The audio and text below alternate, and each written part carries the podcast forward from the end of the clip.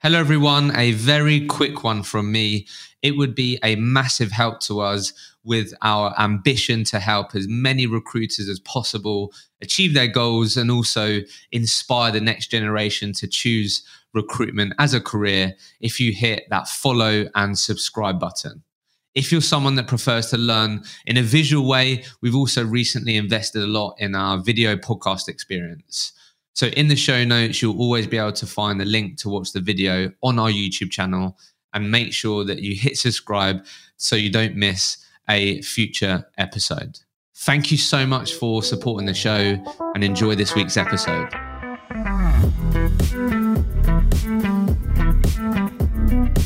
Welcome back to another episode of the Recruitment Mentors podcast.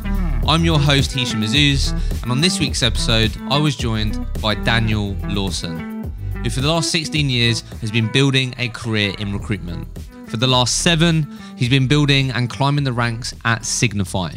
He was their very first employee in 2016, where he joined Ryan Adams with a big vision to disrupt the tech industry. For those of you that have listened to the podcast for a while, you would have heard and listened to the inspiring story of Ryan, who started Signify. And if you haven't, I'd highly recommend checking that out. In this episode, we spoke about Dan's approach to leadership. It doesn't need to be cutthroat, and Dan's really lent into being authentic and remaining himself whilst building a successful career in recruitment. As well as this, we talk about principles to landing and expanding, winning business, building high performing teams, and so much more. Enjoy the episode. Dan, welcome to the podcast. Thanks for having me. Appreciate you uh, making the trip. Obviously, uh, you grew up in London, right? Yeah, uh, South London, Clapham, and only moved to Manchester in October 2020. So, what are we saying? We uh, prefer the north, like it down south. How do you Uh, feel when you come back? I mean, London's got my heart always, but yeah, I'm loving being in the north right now. Manchester's a really cool and special city, so I'm enjoying my time there. Yeah, I love that. So look, obviously we've sort of got to know each other just in different ways, really. Spoken about the podcast. You came to one of the live podcast events, Yeah. which I saw you at last time. So yeah, really looking forward to dissecting and un- uncovering this journey that you've been on. So like you were just saying, coming up to 16 years in recruitment, that's nearly two decades, my friend. That is a long time. Yeah, it's crazy. That is a commitment to the craft. Yeah. Um, but obviously, over the last seven years, you've been on this amazing journey with Signify. So I think what we're going to focus on today is really go into that journey, what you've learned, and everything else. But just to give uh, people listening just a couple of highlights. Obviously, we've had Ryan on the podcast. Yeah. We've also had Susan on the podcast as well a while ago. But you was one of the, the first employees in 2016 to join uh, Ryan right at the beginning. But then in uh, 2020, you moved to Manchester, as you just said, and you've been uh, involved in um, building that team for the business over the last uh, couple of years. And now you're are you associate director Yeah, that's right. now, and obviously you've you've grown into that role over the the last uh, seven years. So I think today we're going to talk about leadership, talking about culture, building high performing teams. I know something you're known for is landing and expanding. Sound good to you? Absolutely. Yeah, all good. Let's get stuck in. So let let's start with the the million pound question. Like from your perspective, I'd love to sort of hear how you think about this. But what what do you believe are the sort of common characteristics and traits of a successful recruiter in, in today's market? Yeah, so um, I've listened to a lot of your podcasts, and I think all the answers that people give are absolutely spot on. So being resilient, being motivated, being coachable, being driven, they're all absolutely correct. But for me, all those things link back to personal accountability. And for me, I think that's what I would say is the real sort of thing that underpins like what makes a recruiter successful. Because you know, if you haven't got that within you to you know be driven and be motivated and to find solutions to problems, then you know if you're constantly blaming everything and everyone else and it's the market's fault or you know my manager's this or you know you guys haven't done that.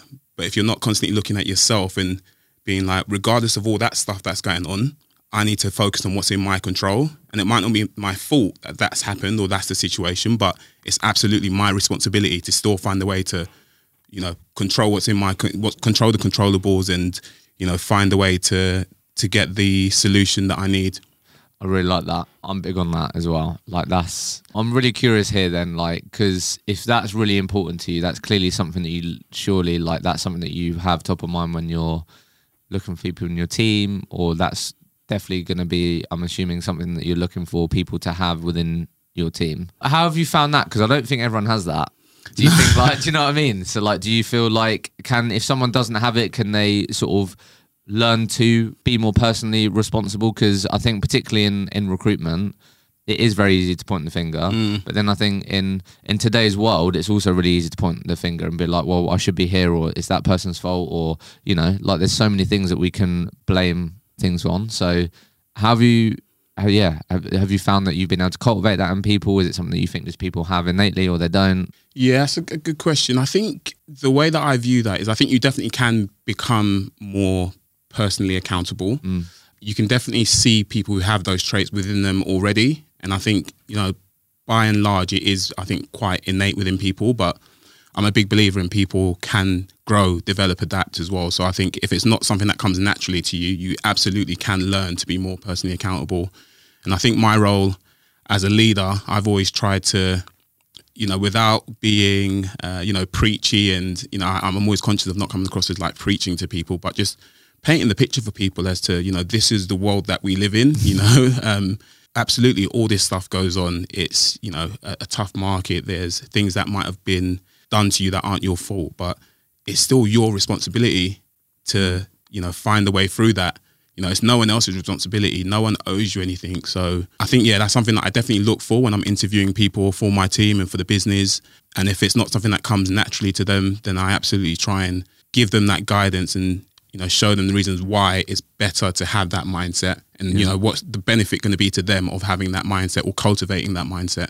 And I think that's benefit in work and outside of work as well. Absolutely. That's the thing. So just quickly on that then, because I think it'll be useful for people. How do you try and uncover that in an interview? You know, are you going for like, I don't know, you get them to sort of think about a scenario and you try and look out for if they go, yeah, I didn't do this because of my manager, or how do you try mm. and sort of, you know, find that in people? Yeah, I think some of the questions that I ask in my interviews is, you know, I ask people to tell me, you know, what some of the toughest or hardest situations that you've been through, you know, whether that's in work or outside of work. Mm.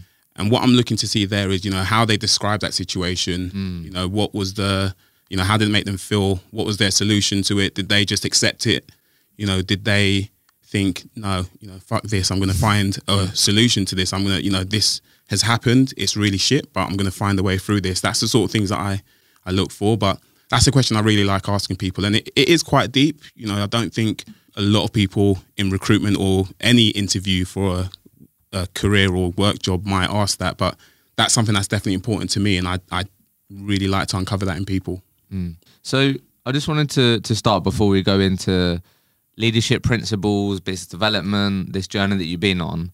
But something that sort of stuck out to me when we were sort of preparing for this was obviously you've worked for a few different companies in the 16 years, right? But obviously mm. for the for the last seven, it's been Signify, and obviously you and Ryan are good friends. Yeah. But sort of what we what you were sharing with me was like how you believe it's really important that you try and do everything that you can to find yourself in an organization where you really align with the leader that is leading that business. Yeah. So why don't you just talk to us a bit about why why you think that's important, and then also how uh, Ryan has enabled you to feel like you know what this is someone that I can really get behind, is someone that I really buy into, and that's also clearly been a big reason as to why you've continued to grow your career there. Mm. Yeah, I think it's really important because at any stage in your career, unless you are you know working for yourself, you know in your own company, most people start in recruitment with you know a team of people around them however big or small that team might be, and you are taking guidance from the people around you.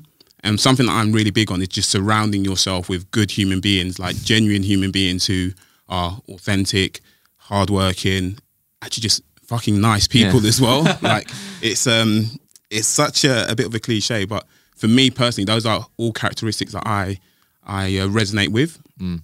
So for me, any business that I have always been a part of has been down to the people that I've met and interviewed with and the thought, actually, I, I can align with this person. It doesn't mean that you share all the same beliefs. It doesn't mean that you even come from the same background. For me, it just means that you see something in them where you're like, I can absolutely see myself working with this person, learning from this person, being inspired by this person, or maybe inspiring them. It needs to be like a, a mutual, I think, transaction where you're both or all of you are going to benefit from from being around each other and mm. you know being in each other's company. And do we think that just makes work more fun, more enjoyable, the journey more enjoyable? Hundred percent, yeah. I mean, especially in recruitment, you are working long hours a lot of the time. You know, you're with these people for more than you might be with your, you know, family in a lot of cases. So that's something that I've always tried to keep in mind when I'm choosing any organization or team to to work with. You know, who are the people that I'm going to be surrounding myself with? Um, and I think you know, whenever I think about my time at Signify as well, and yeah, me and Ryan have got the long-standing relationship. You know, we've been friends for over 20 years now, best friends, and I always think, you know, would I be as passionate about Signify? Would I be as proud to work there if we didn't have that relationship? And I actually really would because I absolutely believe in Ryan as a leader, as a person, as someone who I've learned from. You know, I'm a better recruiter and person because Ryan is someone that I've, you know, aligned myself with from a friendship point of view, but also from a business point of view. Mm, that's amazing. So, what I wanted to just start with, because this this seemed when we are talking about preparing for this, this was something that I think felt quite important to you. So, the, so the question that, that I have was, how do you uh, think aspiring recruitment professionals can stay true to themselves mm. throughout their careers? Like, why why don't we just start by just talking about why why that's been important in in your journey? Like, just yeah, being true to yourself. Yeah, I, I mean, this is you know quite a, a deep topic to be honest, but I think ultimately in you know recruitment, your career uh, the world, there are so many outside influences, you know, telling you you need to be this, you need to do that, you, you know, and almost telling you what the world or society's definition of success should be. Mm. Um, and I think, you know, as I've gotten older, I've certainly become more independent in my thinking in the way that I view situations in the world. But something that I was told really early in my recruitment career was, you know, you need to be more of a sorry for using that word. That's the reality of it. Yeah, you need to be, you know, you need to be nastier. Whereas, you know, innately, I'm not that you person. Need to be cutthroat. You need yeah. to be cutthroat. You need to be ruthless, and I think there's absolutely some truth in that. Mm. You know, I think you can always take aspects and characteristics from other people that you know have been successful and that you admire their traits, but you still ultimately need to be who you are and be true to yourself.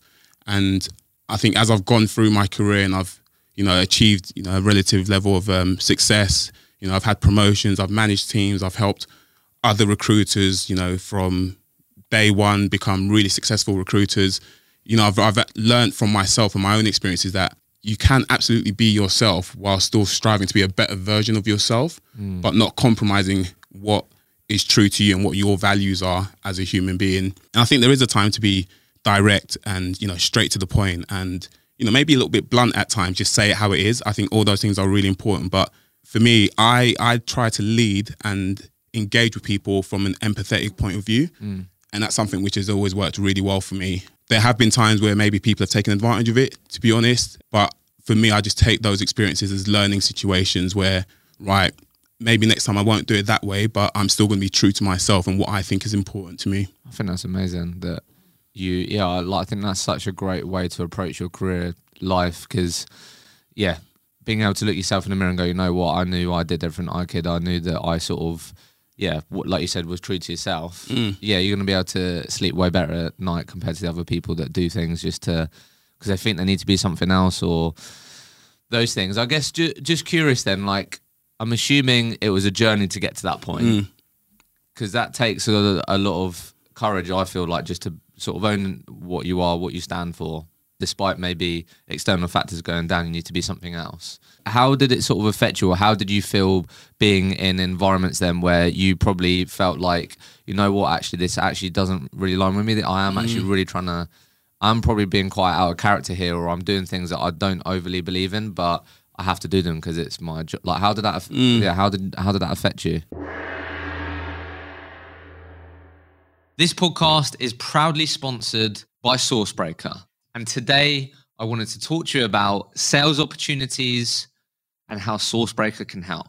Because are you tired of the competition beating you to new sales opportunities?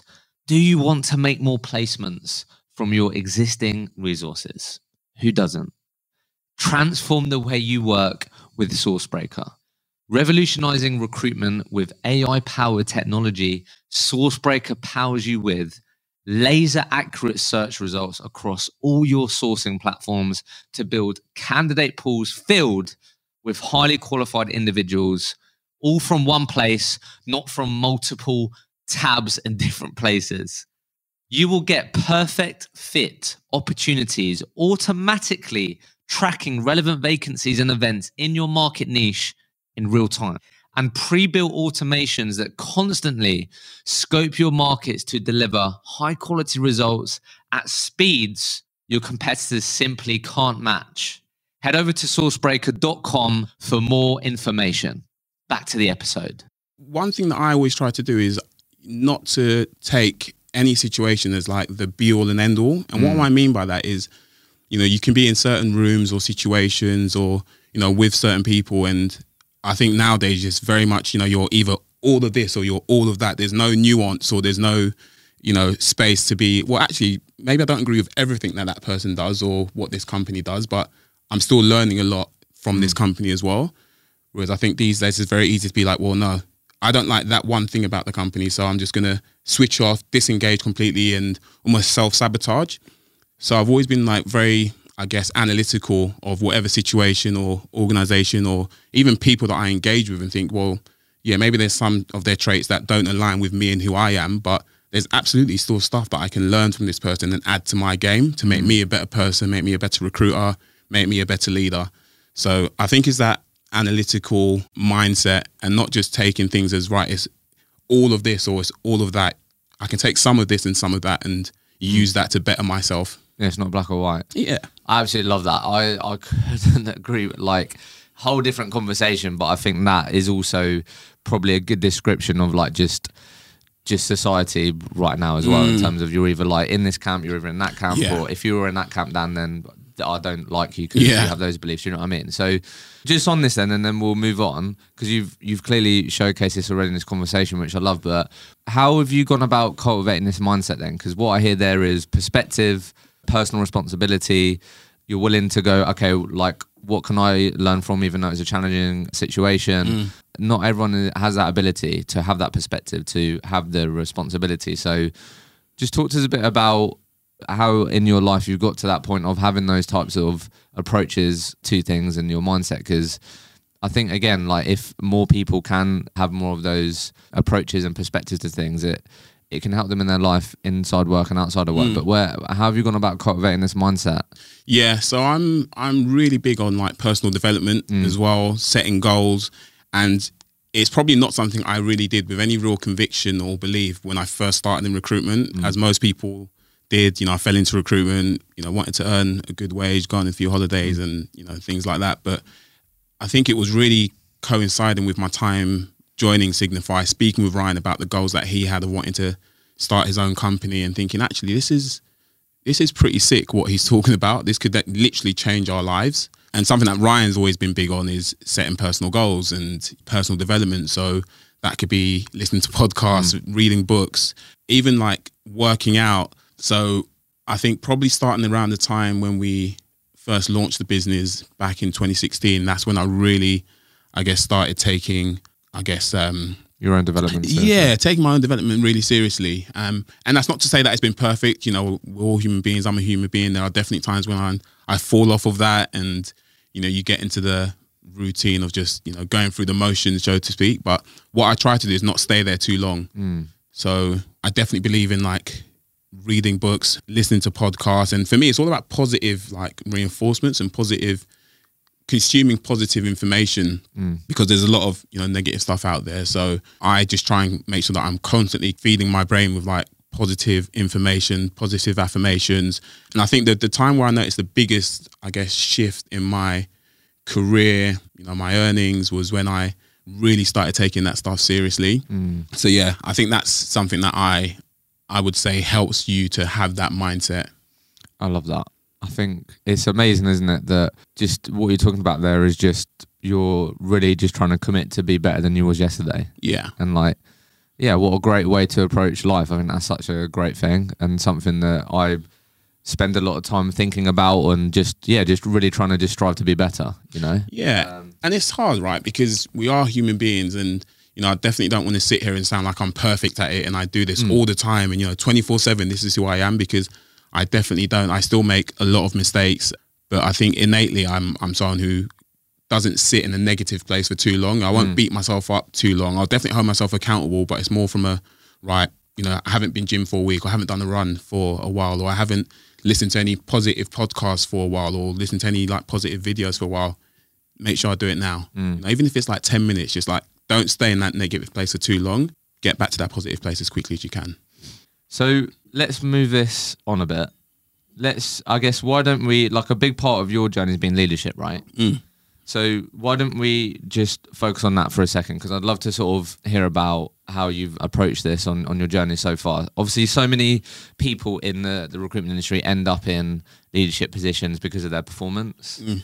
So for me, my perspective is there's so many people in the industry that are in those leadership seats that have never been taught or helped how to coach, uh, how to uncover drivers, how to get the best out of their team. Mm. It's very much just the like, yeah, they're it may be the top performer or they perform really well. So it's like, okay, Dan, right, you're you've got plenty of jobs in. Get two, three more people underneath you.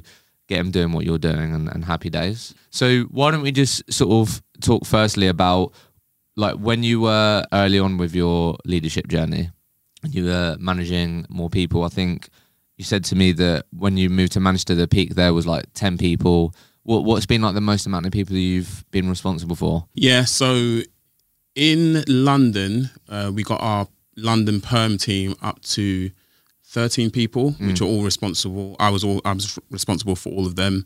And then in obviously that was a team within an office already, mm-hmm. whereas uh, Manchester has been my own office. so okay. slightly different. Each has their own challenges and you know um, things that you enjoy about them. But so let's just talk about early on. Then what what did you struggle most with? Like when you're really trying to get to grips with okay, I'm now not just sort of contributing myself. I'm not just mm. thinking about how many fillable jobs can I pull this month what are my billing targets? You're now thinking about 13 other humans. How can I help them achieve their goals? How yeah. can I make sure they're hitting their targets? I'm wanting to make sure Ryan's happy because I've mm. got a net fee income goal that I need to hit. Like, what what did you initially really struggle with? Yeah, so I think the first thing was going from being seen as, I guess, one of the team. You know, your senior or principal consultant in that team, and to a lot of people, you're their friend. Mm. You know, that's something which is pretty natural, right? You spend a lot of time with these people. For the most part, you get on with them, so they see you as their friend. And although you might have helped them or mentored them, but not in an official capacity, I think when it becomes official, you're actually their leader and their boss. I think sometimes that transition period of going from being seen as the same level mm. as them to now I'm your, you know, I'm your leader that can be quite hard to to manage from both parts. You know, from my perspective, I certainly found that hard, and I think maybe some people in the business found that hard as well. I think the thing that I did have on my side was that because I was there from the very beginning, people have naturally maybe associated me with being someone who was quite senior, quite responsible, and then I I found a way to. I guess you have to separate yourself a little bit and show them that you can add value to them as their leader as well, so that people do see you as credible and someone who can help them get to whatever their goals might be. What are some of the ways that you can add value? So I, I'm a big believer in just showing people the good, the bad, and everything in between as well. So if I'm doing a basic candidate qualification call, I'll be like, oh, guys, jump on this call, like, listen to how I qualify this person. And then afterwards, we'll debrief on that. And they'll be like, asking questions, uh, and I might explain to them why I asked a certain question at a certain time. If I'm picking up a new client role, you know, I might get them to jump on that as well. Or if I'm about to jump on a call, which I know is going to be really difficult, it might be we've had a dropout, you know, from one of our clients and the client want to have a chat about it. I'll be like, guys, this call is probably going to be a bit sticky. Um, come and listen to how I handle it. And all you're trying to do there is show them that, you know, any situation in recruitment, you can get through it. Mm. Um, and it's not always going to be pretty. It's not always going to be what the textbook's answers are, but here's how I would approach that situation. And hopefully give them the confidence that there isn't any situation that they should be fearful of or you know should should not feel that they have the skill set or within our team we have the skill set to I guess get over that situation. So what I take from that then is by you doing that, you're also helping them to become better because yeah, it is interesting, right? Because it's like that may sound really obvious, but actually, if you're a recruiter that has a team of six, seven people, you still got a number that you mm. have to hit. Looking at I don't know the last month or even the last week, how many opportunities did you give your team yourself as a manager that enabled your team to potentially improve? Don't know. Mm. It might just be in the one on ones where you give mm. direct feedback or like the, just those examples there. That's a great way to one. You're leading by the front. You're mm. doing the doing, so you're not above them. In, yeah. in that sense, right? You're doing the things that they're having to do, and you're showing, look, I'm I'm willing to do these things. Yeah that should mean that you should definitely be willing to do them, right? That's exactly it. And then also the way that you spoke about that was then like you're also giving them a, a learning opportunity. Mm. And oftentimes when I speak to people, most of the time they're just learning on the job. Yeah. So by you adding value, you're actually helping them become better recruiters. So it's like if you're listening to this and you're a manager, it's like, okay, well, how can I create those intentional moments to help my team get better rather than just be like, do this, do that? Yeah, absolutely. So how did you you said separation there. I've got mm. a few friends in recruitment sort of yeah, bit similar to you, climb the ranks, and they're now sort of seeing that you almost end up putting in this category like oh he's an associate director like particularly for people that maybe join like uh, they're early on in their careers you know mm. and then uh, I'm assuming you mentioned a separation piece there because then when you do have, find yourself having to give direct feedback mm. this isn't good enough this is why this is where it needs to be that's probably a bit easier rather than oh mate, we were just down. We was in the pub last night having a good chat, talking about footy or that. Yeah. How did you separate yourself? Did you start not going to as many socials? Like I don't know. How did you approach separating? You know, the manager friend line. Yeah, I think with that you, you have to be authentic. Again, coming mm. down to who you are as a person. So the team, my team, definitely know who I am as a person, and they know that I can absolutely be, you know, friendly with them, and you know, I care about them as human beings and individuals. You know, even put the work stuff aside from them, mm. I genuinely care about them as people. So I can still know that they might have stuff going on outside of work, and you know, they're maybe struggling with that at the moment. But you know, when we're in work, that's our time to be focused on the work. And I think it comes from having that really clear communication with them from day one about you know these are my expectations. This is who i am as a person. I'll absolutely back you support you you know be there for you. But we've got a job to do. You know mm. we've got targets to hit. And that makes it easier to frame any conversation that you might need to have with them. You know even if it's a, a tough conversation that you need to have with them about look you're not quite hitting this at the moment. Let's talk about that. Why is that? Mm. Is there anything i can do as a leader to help you get there? You know what's going on? For me it comes down to being empathetic again and understanding that yeah we are in a sales job, but you're dealing with human beings and mm. trying to get, I guess, under the skin of what is really going on for that person, what's driving them, what's motivating them, what's holding them back at the moment. So for me, that separation comes from clear communication. I think you can absolutely still, you know, go on socials with them. You just got to make sure that you're carrying yourself at all times in a professional way. For me, anyway, you know, I've never really been the sort of person to, you know, get out of hand on a mm. on a night out or you know but that's just me personally. And I think that's important for people to see from their leaders as well that you are being yourself. You can you know enjoy yourself but mm. you got to remember this is a, a, work environment. Whether you're in work or outside of work you got to remember that you're always people are always going to be looking at you as the leader. So you have to carry yourself in a certain way. Yeah. Let's just get a bit more granular for a sec on the leadership point so you can even maybe talk about when there was then when, when there was ten of you in Manchester, or when there was the the thirteen people there in, in the UK perm team. But like, speak to a lot of billing managers or billing leaders. Oftentimes, one of the the biggest challenges is the Dan having enough time to do what he needs to do, mm. the leader having enough time for the team. So like, what how did you approach your weeks? Like, what were the sort of non-negotiable management activities that always went on? How did you set your team up? Let's just talk about that for a sec, because I think people are always interested in that. Did you always make sure Monday morning there was a weekly kickoff meeting? Did you then check in with everyone on Wednesday? When did you have your one-on-ones? Mm. When did you then have your own core hours? I don't know. Talk to us a bit about how you actually approached yeah. the time management and getting the most out of your time. Yeah. So each day, for me personally, I always work from a to-do list. So um, I know a lot of people maybe work from a day plan or you know set times for everything. once you become a leader of people, you absolutely have to find a way to manage your time even more so than you probably did when you was an individual contributor. So there are certain things that I would do every single week. So the Monday kickoff is really important. For me, that doesn't need to be too long where it can be helped. Um, I think it needs to be like short and sharp, maybe 15, 20 minutes max, depending on how many of you are there. What key messages do you want to land for that week? What are we focusing on as a team? How are we tracking at the moment for the month? Are we looking like we're going to come in on target, above target? Are we looking like we're going to come in behind target? Hmm. How do we address that? What do we need to do to correct that? I would then also have maybe like five or 10 minute like one to ones with people so you can get into the detail on what their desk needs and what it is that they need maybe to focus on for that week. And then we would also have a end of week catch up as well. So every Friday, as most companies do, you have the end of week wrap. And I think in between that time, you can be quite, I guess, fluid as to maybe when you check in with people. I don't like to micromanage. I don't like to constantly be over people's shoulder, you know, what you're doing, how you're getting on with that. I like to be available and approachable. And my thing might be just checking in with them. If I maybe hear them on a call and there's something that I think, actually, yeah, have you thought about maybe saying this next time? Or mm. So it might be more on the desk coaching and quite reactive in that sense. But yeah, I think the time management piece is is so important when you're a billing leader. Um, and then you need to just find time to do your own stuff as well. And that's for me personally, I and again, maybe this isn't what a lot of people want to hear, but it is the truth. You know, you probably do have to work longer hours sometimes to get what you need to get done.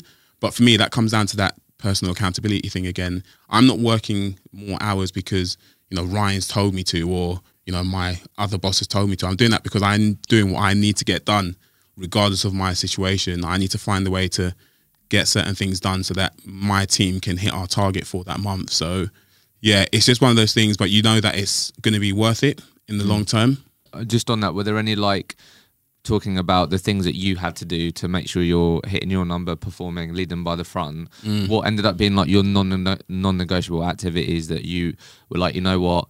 I didn't fucking do the two hours of BD that mm. because I missed it. Now that's catching up on me. I don't know what ended up being like your personal non-negotiable activities each week that you felt like if I do these inputs, I should then always end up at least around where I want to be. Yeah. So with our role in Signify as a billing, billing leader, you are tasked with like winning roles and you mm. know for other people to work on as well. So for me, I always knew that as long as I was bringing in enough roles for mm. the team to work on, then we should usually get there or thereabouts in terms of our target. Obviously, they need to bring in be bringing in their own as well, but as long as I could find a way to find roles for us and the team to work on every single week, then we would usually get there. So that's what my main focus was on, like bringing in more roles for us to work on. business development. Mm. Right, so that leads quite nicely.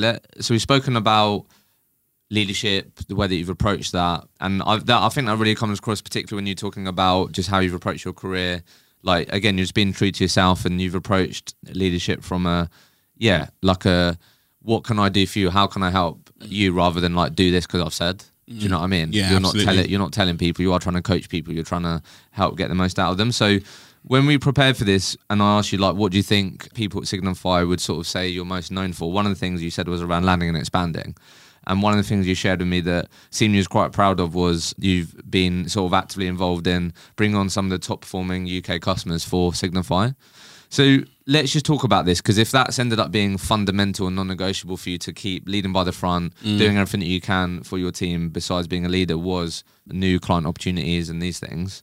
Why don't we just start with like what are Dan's principles to like business development. Let, let's just mm. start there because so many people listen to this. That is what they're going to be struggling with right now. The market's more difficult. There's a lot of people that are transitioning into 360 recruitment. Just it's be it's become a lot more tough. I spoke to so many people that have had a difficult Q1. So like, firstly, what what are your principles to business development? This podcast is proudly sponsored by Vincere. Today, I want to talk to you about the power of the recruitment operating system. Disjointed tech systems are painful for growing recruitment companies. Too much admin, bad data, and no visibility. It's holding back recruitment organizations. Meet Vincere. Vincere is the creator of the recruitment operating system, a modern operating system for recruitment and staffing agencies worldwide. This natively integrated tech platform syncs data and workflows across recruitment agencies' front, middle, and back offices. Start off with a suite of modules, a core CRM, ATS, advanced reporting and analytics, video interviewing, and more.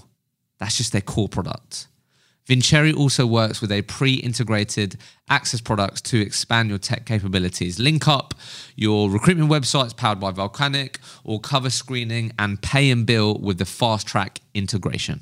It's time to unite front, middle, and back offices on a single recruitment technology platform. Unleash growth without gravity. Let's go. Find out more on vincere.io. And because you listen to this podcast, you get a discount. Check it out. Enjoy the rest of the episode. For me, what's worked really well is that Signify, we have a really niche laser focus on a back-end programming language called Scala. Mm-hmm.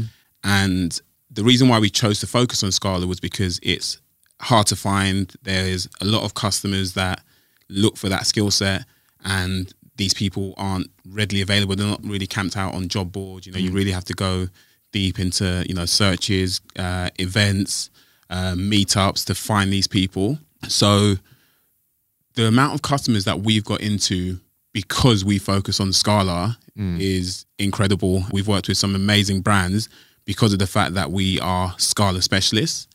And I use that to be honest. And I think that's, you know, something that maybe businesses should focus on. You know, what's going to be your in to get into these companies? What's the thing that makes you different? You know, there are however many recruitment companies out mm. there. So I, Ryan, when he set up Signify, was like, I'm going to make sure I give my team everything they need to go out there and be successful. And that was the hunting impacts mentality for these Scala developers. So just on that, just quickly, like what does that actually sound like? Like when you're speaking to clients, because a mm. lot, yeah, if you're listening to this right now and you're not in the niche, you're not entirely focused, Yeah. like you're always going to struggle. So like what I, I'd probably say a lot of people do have that in their armory, but it's like how they use it. Do you know what I mean? Mm. So like. What does that actually sound like, Dan? Are you basically calling people to say like, "Hey, the reason why uh, you should give me an opportunity or why you should listen to me is that we only do Scala. That's all we do. We're in the communities. We're in the trenches. We're only speaking to these people, which means, yeah, a lot of the time you might find yourself speak to other agencies that they do Scala, but they also do JavaScript. They also do these things. Like, what does that actually sound like when you're? Do you know what I mean? Yeah, it's, it's not far off that, to be honest with you. And what we do is, I say, probably 75% of our day when we were, you know, when I was a consultant and what the consultants do now in Signify is that they're speaking to candidates all day long, you know, finding out information about the market, you know, who's hiring, who's not hiring, what projects are they working on, what technologies are they using alongside Scala. And we're gathering all that information so that when we go and approach those companies who we know are hiring, we're coming there armed with facts and information that makes us sound credible. Add to that the fact that we're Scala specialists. You know, why wouldn't they give us a chance? We know that you're struggling to hire for Scala. We know that you use this technology, that technology alongside Scala. We know that you've got this project coming up. And we've actually got someone who's just finished on a project for another company, which is identical to what you guys are doing. So, would you like to see the CV? He's available for an interview, you know, later on this week, today, tomorrow, whatever that might be. So, you got to go in there with confidence and knowing that you are absolutely adding value to these people. Um, I think the mistake that we can sometimes make is, you know, going into these calls and just assuming that asking the question of, right, have you got vacancies? Yes, no, that's enough. You have to be adding value. For me, mm. it's that value add which helps us to stand out. And I genuinely believe it now as well. I, I think if there's any company who are hiring for Scala engineers, why wouldn't you talk to us? That, that that's just my thinking. It, mm. it, it probably comes across in the way that you know I do BD now, the team do BD, and why we've got into some of these amazing customers that we work with. Mm. Okay, so we've got so the first thing is making sure that yeah, like what you're I feel like what you're talking about there is one of your principles is making sure that you're known for something, you're an mm. expert in something. You can also showcase credibility to the people that you're prospecting speaking to because like you said, you're speaking to all these people, you can offer information, insights, which is really valuable. Mm. What are some of the other principles then do you think that you've really bought into or applied to your career that's enabled you and maybe your teams to get the most out of their business development? Yeah. So the other thing that we do really well is the, uh, I guess, non-recruitment um, activities. So we're really big on sponsoring conferences, uh, attending conferences, hosting our own monthly meetup as well called Scala in the City. We've also done workshops where we actually train people to learn Scala, whether that's at a really junior entry level right through to, you know, super advanced, you know, next level type abilities. So those are all things which again, you know, credit to Ryan, you know, these are all ideas that he had which made me believe in him and use that in my armor when I was speaking to customers about why they should be using us. So those um those community events are absolutely one of the main reasons why we've been so successful in winning customers and and delivering for those customers as well. And again, what like what does that look like?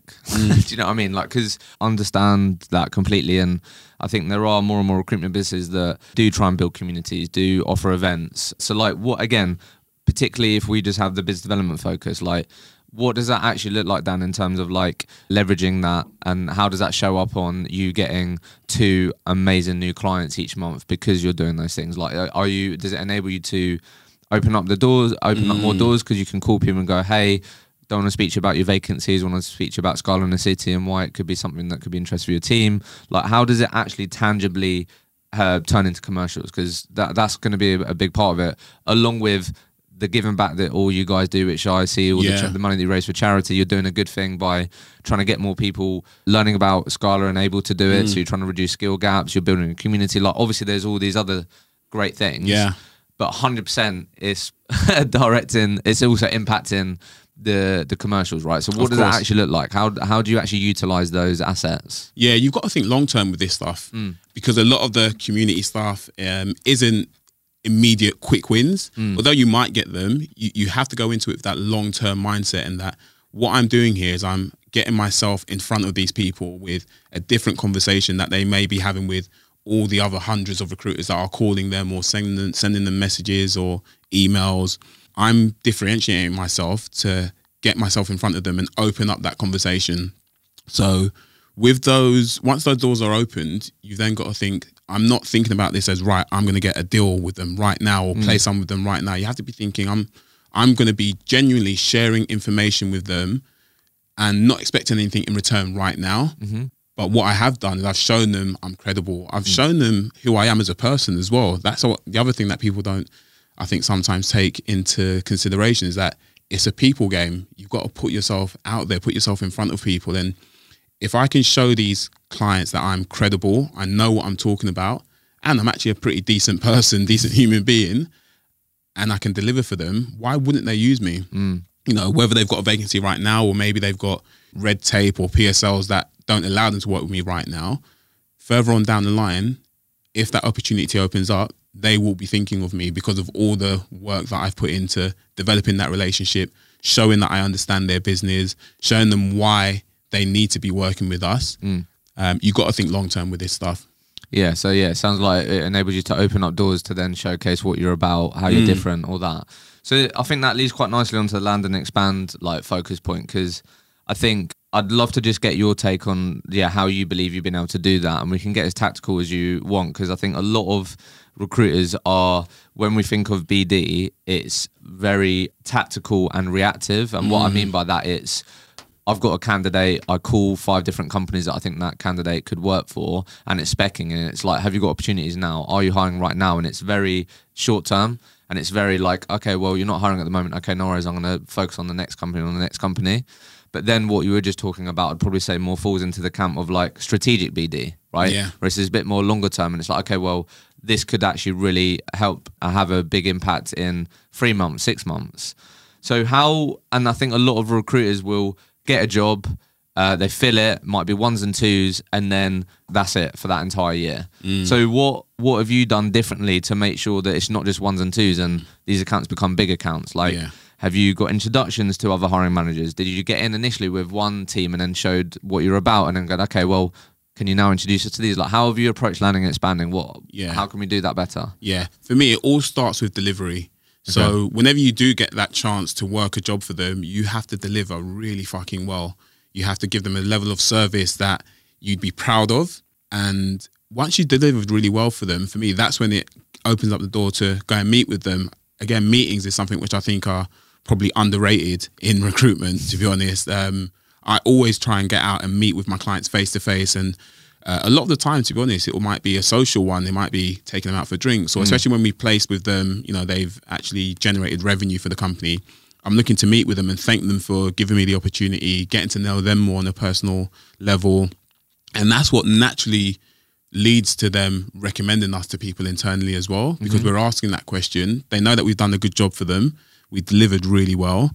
And they've met me in person now. So it's a lot- a lot more easier for them to recommend me to someone internally.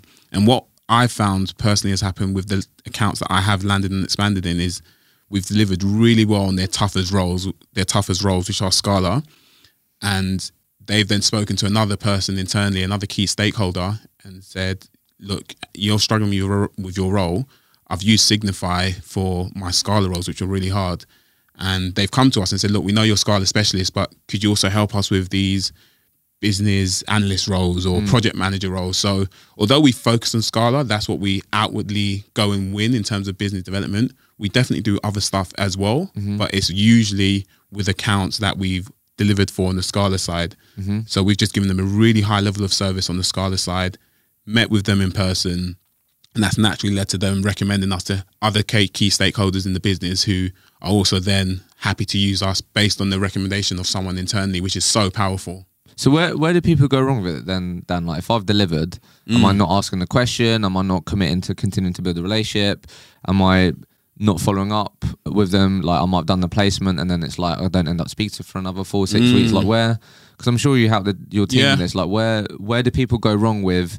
Just ended up doing one, twos, and three placements with customers where it could actually be fives and tens. Yeah, I think sometimes it can be down to how fast moving recruitment is, and there's always something new coming up. You know, you're always tasked with winning new customers, but I'm a big believer in like looking after what you've got as well. You know, if um, you know, if you really look after what you've got and you look after it well, then you know you're going to be getting more from that account, and you can replicate that with other accounts. But I think very often we're very quick to jump to the next thing. I think asking the question is right as well. Actually mapping out that customer, looking online at what other vacancies they have, and saying, look, by the way, I noticed that you guys have got uh, you know another job advertised for front end developer.